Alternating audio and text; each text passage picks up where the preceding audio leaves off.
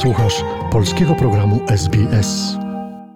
Sytuacja na Ukrainie. Aktualne informacje.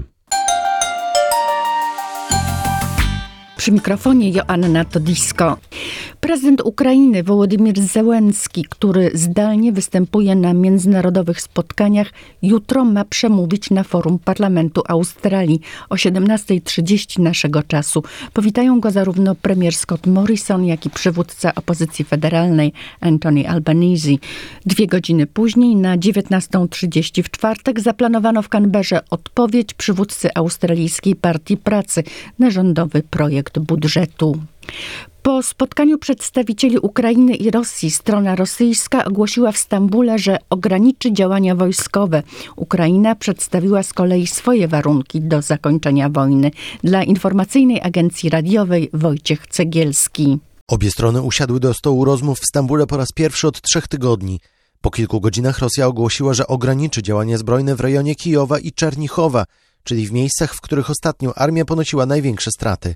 Strona ukraińska zaproponowała z kolei, że zgodzi się na neutralny status, czyli na główny postulat Rosji. Oznacza on, że Kijów nigdy nie przystąpi do NATO.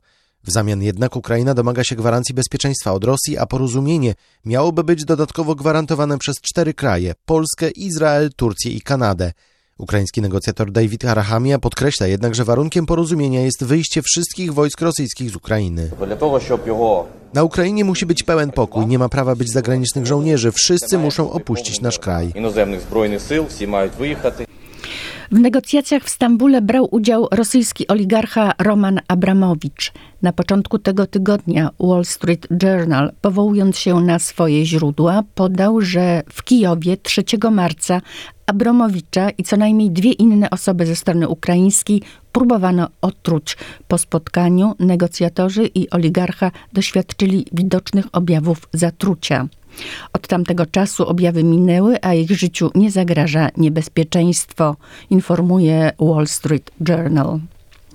Komentując zapowiedź Moskwy dotyczącą ograniczeń działań militarnych w rejonie Kijowa i w północnej Ukrainie, prezydent USA Joe Biden powiedział, że liczą się czyny, a nie deklaracje.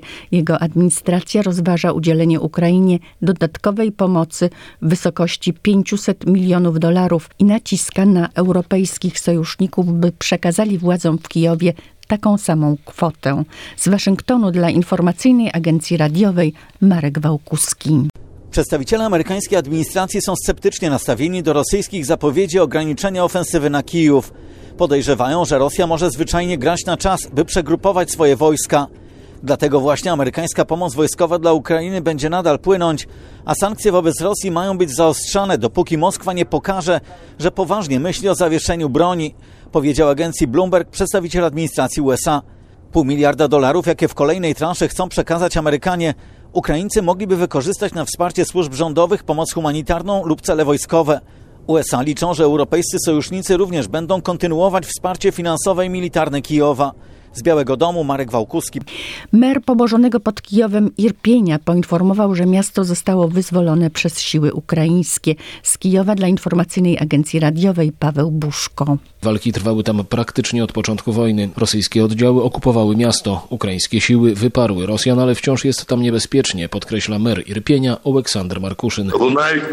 Wciąż odbywają się rosyjskie ostrzały, również za pomocą wyrzutni rakiet Grad. Na dzień dzisiejszy nie można wracać do miasta. W Irpieniu zostało około 4000 mieszkańców. Większość ewakuowała się w dramatycznych okolicznościach, głównie do Kijowa. Rosjanie dokonali w Irpieniu ogromnych zniszczeń. Około 50% budynków jest zniszczonych. Zniszczona jest ważna infrastruktura miasta.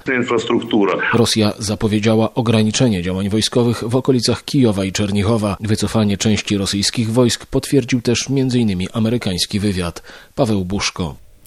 Kanclerz Niemiec, polityk SPD Olaf Scholz wezwał Władimira Putina do przestrzegania traktatów dotyczących importu energii. Od kilku dni władze Rosji domagają się od krajów zachodnich płatności w rublach za dostawy gazu. Więcej na ten temat dla informacyjnej agencji radiowej Wojciech Osiński. Olaf Scholz zaznaczył, że Zachód nie jest zbieraniną nieufających sobie partnerów, lecz stanowi grupę zgranych przyjaciół, którzy potrafią zwartym frontem odpowiedzieć na każdą falę agresji ze wschodu. Szef rządu federalnego ponowił także swój apel do rosyjskich władz o zawieszenie działań wojennych na Ukrainie. Nie będziemy się przyzwyczajać do stanu wojny w Europie. Rosja drastycznie naruszyła międzynarodowe prawo humanitarne i nie będziemy się temu dłużej przyglądać. Powiedział dziś w Berlinie kanclerz Niemiec. Po spotkaniu z premier Szwecji Magdaleną Andersson Olaf Scholz odniósł się także do żądań Rosji, która chce, żeby kraje zachodnie płaciły jej w rublach za dostawy gazu. Die Verträge, die wir kennen, sind alle auf Euro. Wszystkie zawarte dotąd traktaty przewidują, że nasze firmy płacą w walucie euro. Nie będziemy naruszać zobowiązań umownych. Verträge erfüllt werden müssen. Z Berlina Wojciech Osiński. Materiał opracowano na podstawie doniesień Newsroomu SBS oraz informacyjnej agencji radiowej. Przygotowała Joanna Todisko. Zainteresowało Cię? Chcesz usłyszeć więcej? Słuchaj nas na podcastach dostępnych w Apple Podcast, Google Podcast czy Spotify lub w jakimkolwiek innym, który używasz.